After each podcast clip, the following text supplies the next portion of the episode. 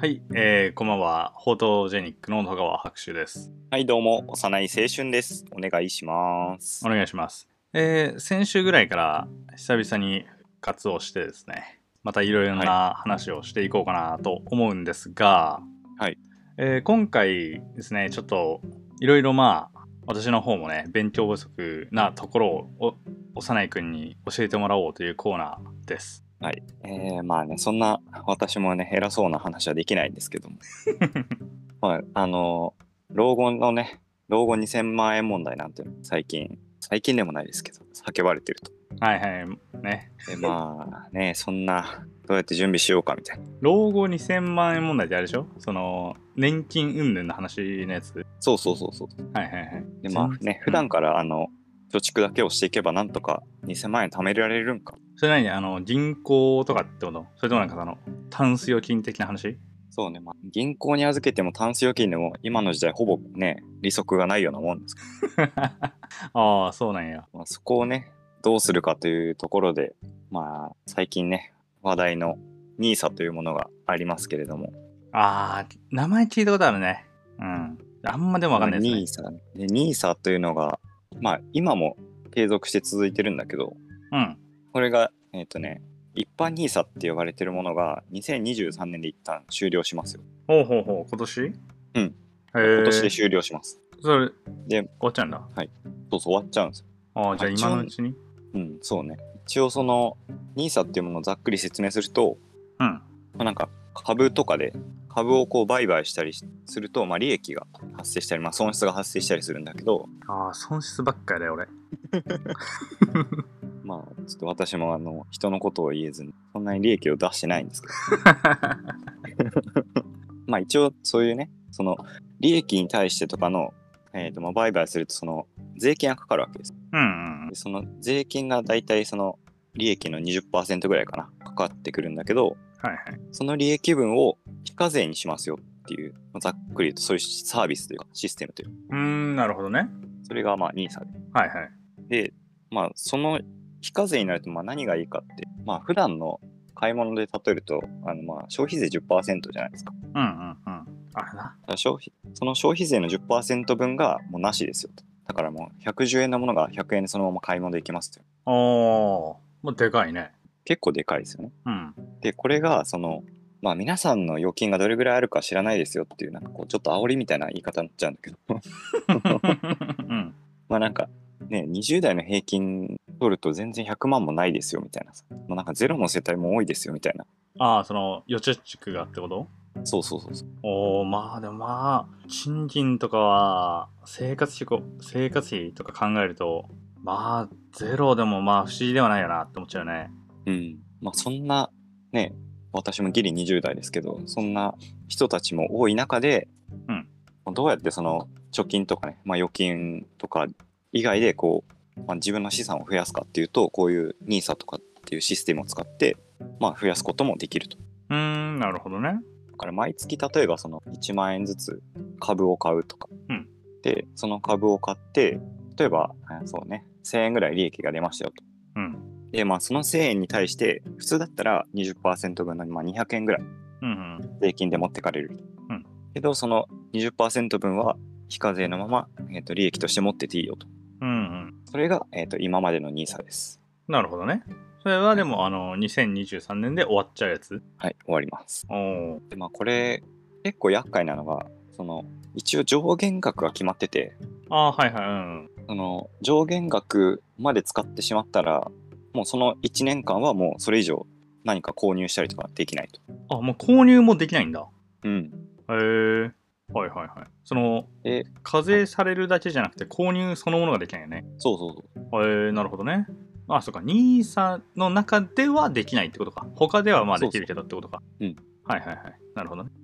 でまあそれが、えー、と今まででしかもその枠の中で例えばまあ120万円中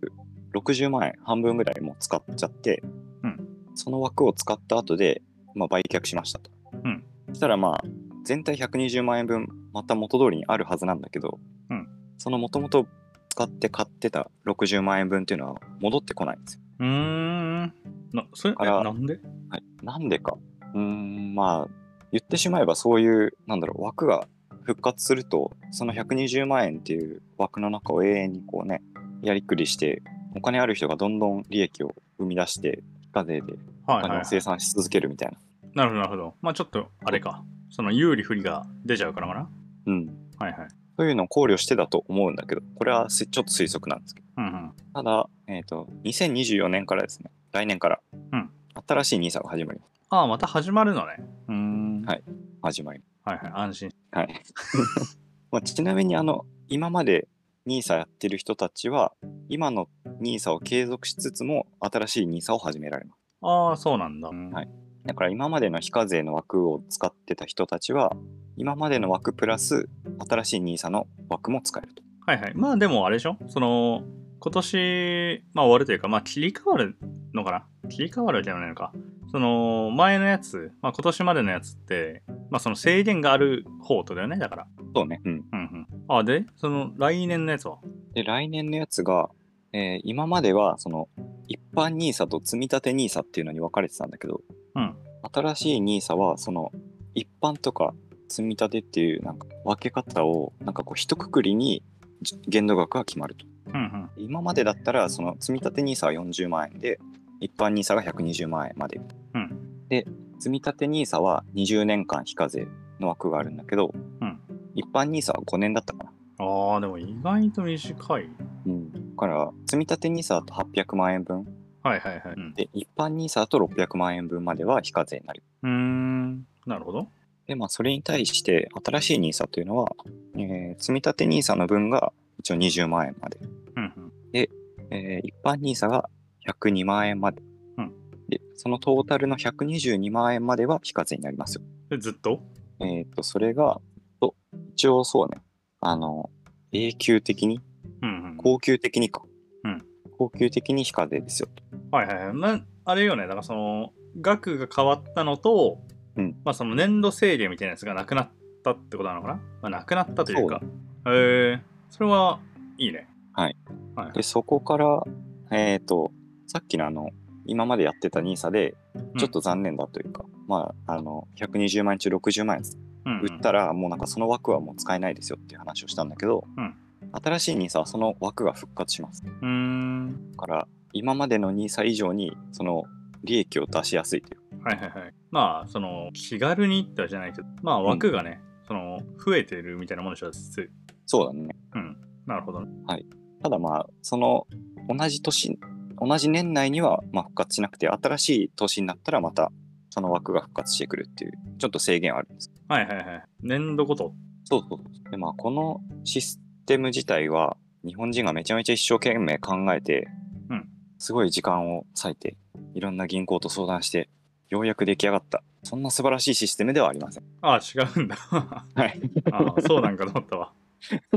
これは、あの、イギリスで、はいはい。えっ、と、ISA っていう、もともとインディビジュアルセービングアカウント、はいはいはい。そういう制度を設けてたうんうん1999年からそれをやってたらしいんですけど、うんそれを参考に、日本はそれをパクって、ああ、ほうほうほうだから、あれなのかそ。に日本の N がついてるのあ、違うそうそうそうそう。あ、そういうこ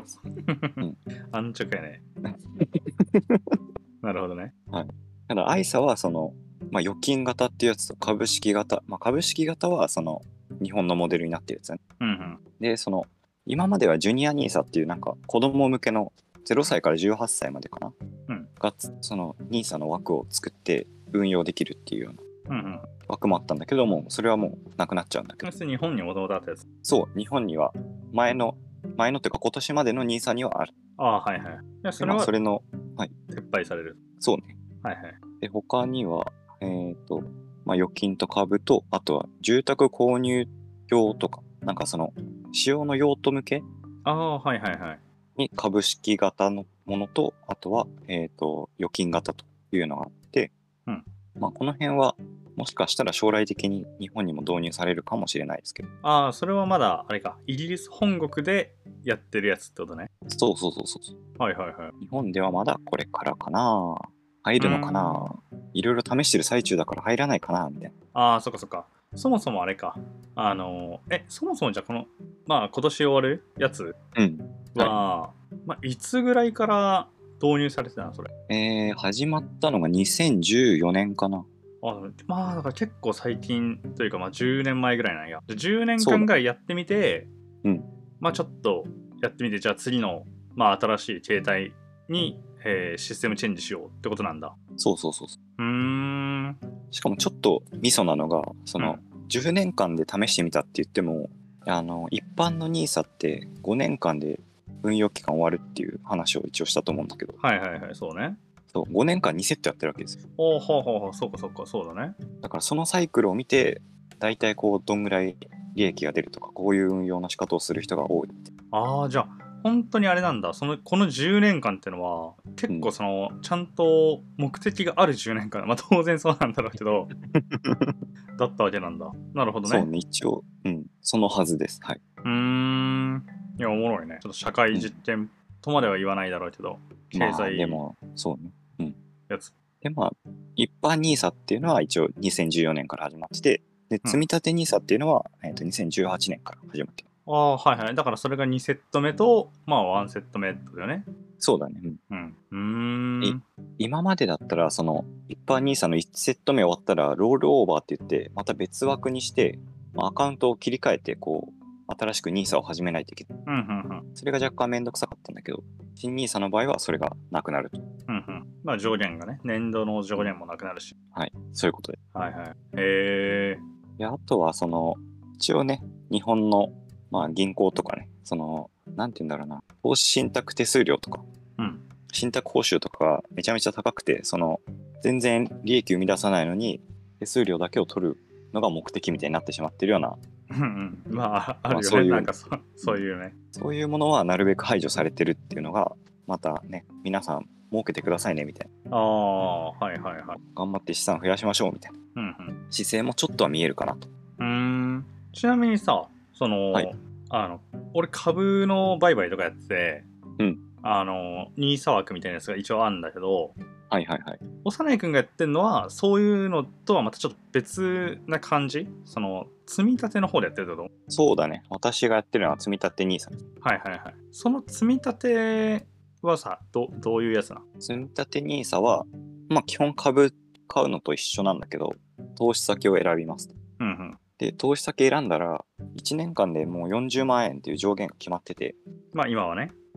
だから今のその上限が決まってる中で一括で買うかそれとも、えー、と毎月3万3333円を分割してこう買うかみたいなうんうん。そんな感じになっておりますうーんでもさ、まあ、その結局あの俺もさ株とかやってて思うんだけど、うん結局その利益が出ないとその話にならなくないそうね。だから、利益が出ないものもあるんだけど、うんまあ出ないものも、これ、まあ、一応 NISA とか、積み立て NISA とかは、その長期投資を前提にしてるから、うんずっと塩漬けにして置いとけば、なんかこう、いつか利益出るでしょ。みたいうんうーんはいはいなまあざっくり言えば、その、投資先は大体その成長市場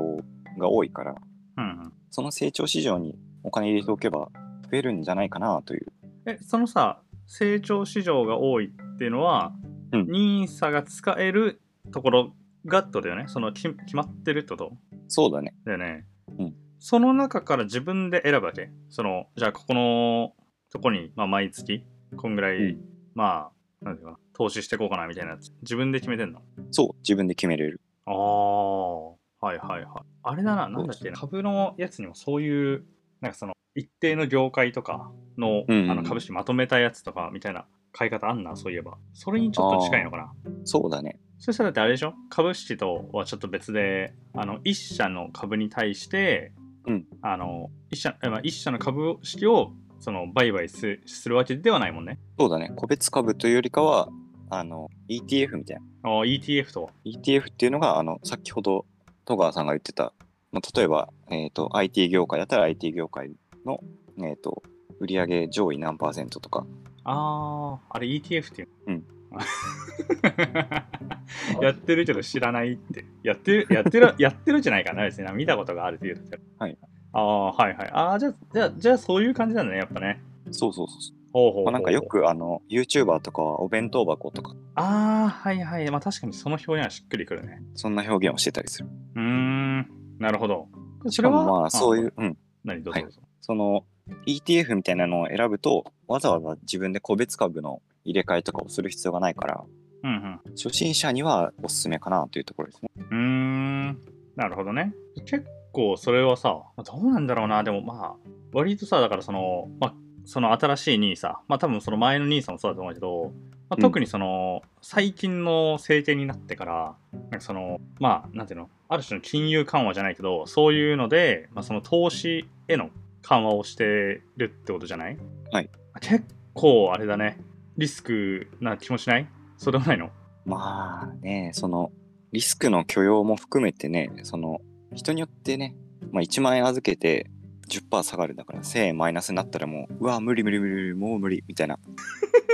もうこれ以上損失出したくないみたいなはいはいはい。人もいれば、うんいやもうなんか初心者だし試しに1万円入れてみたけどなんか1000円も損したもうなんかもうもういいかもうもうちょいほっとこうかみたいなどうなるかわかんないしみたいな、うんそんな感じでこうなんて言うんだろうなマイナスになるにしろプラスもしかりでなんか 5%500 円しか上がってないけどうわなんか500円も上がった嬉しいな売っちゃおうかなみたいな人もいればはいはいまだまだ上がるでしょみたいあはい。な500円じゃ満足できんみたいなああ、はいはいなん。かいろんなタイプがいるからこれはなんか一概にその、まあ、いきなりその投資って聞いて投資イコールリスクしかないみたいなうん。イメージだけだと、まあ、なんか日本の金融教育がまた遅れてるみたいなはいはい、はい。話。もよくされるけど、そんなところにもつながってくるかなって気はしますね。ああ、まあ確かにね。なんかすごいさ、リスク、まあ損失回避的な、あのーまあ人もまあいるわけじゃん。いやその、さっきの話で言ったら、その1000円マイナスになった段階で、うわ、もうこれダメだ、やめとこうみたいな思う人。うん、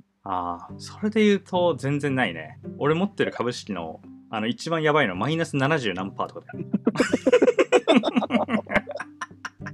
これ、回収不可能じゃん。もう不可能だと思う どうどうしようかなってっていうのもあるからねまあちょっと面白そうだねだからね、まあ あの個別株とかでねやると特にあのそういうリスクが高まるん で、はい、そうそれな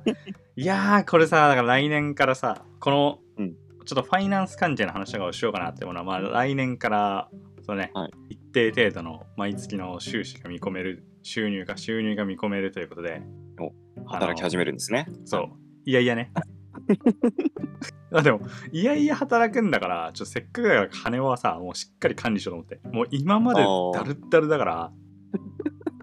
ら、ちょっとこう、っていうのを目的に、あのね、番組を有効活用してるんだけど、なるほど。なかなか、あれだね。まあ、どうなんだろうね。でもさ、その、さっきあの、結構話の冒頭でさ、はいはい。あのまあ20代ぐらいでよ、まあ、予兆地区がもうほぼないみたいな状態だはいはいよねみたいな話をしてた時に、そこに輪をかけて投資できるほどの余力が残ってるのかっていう問題よね。ああそうね。いやでもなんかでもっていうとさすごい言い返すみたいになるけ ど まあう